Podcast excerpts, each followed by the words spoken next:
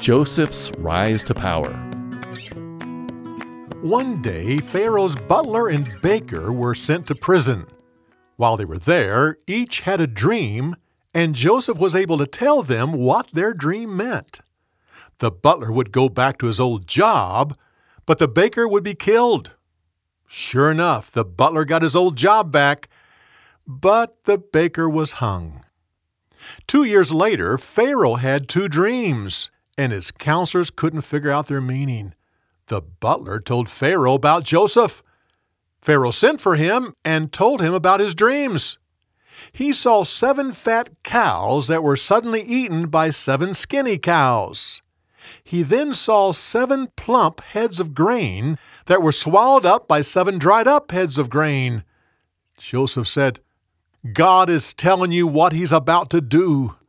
The seven good cows and the seven good heads of grain are seven years of great abundance. After that, there'll be seven years of famine. It'll be so severe that the good years will be forgotten. Pharaoh made Joseph the second most powerful man in Egypt. During the next seven years, he gathered and stored food.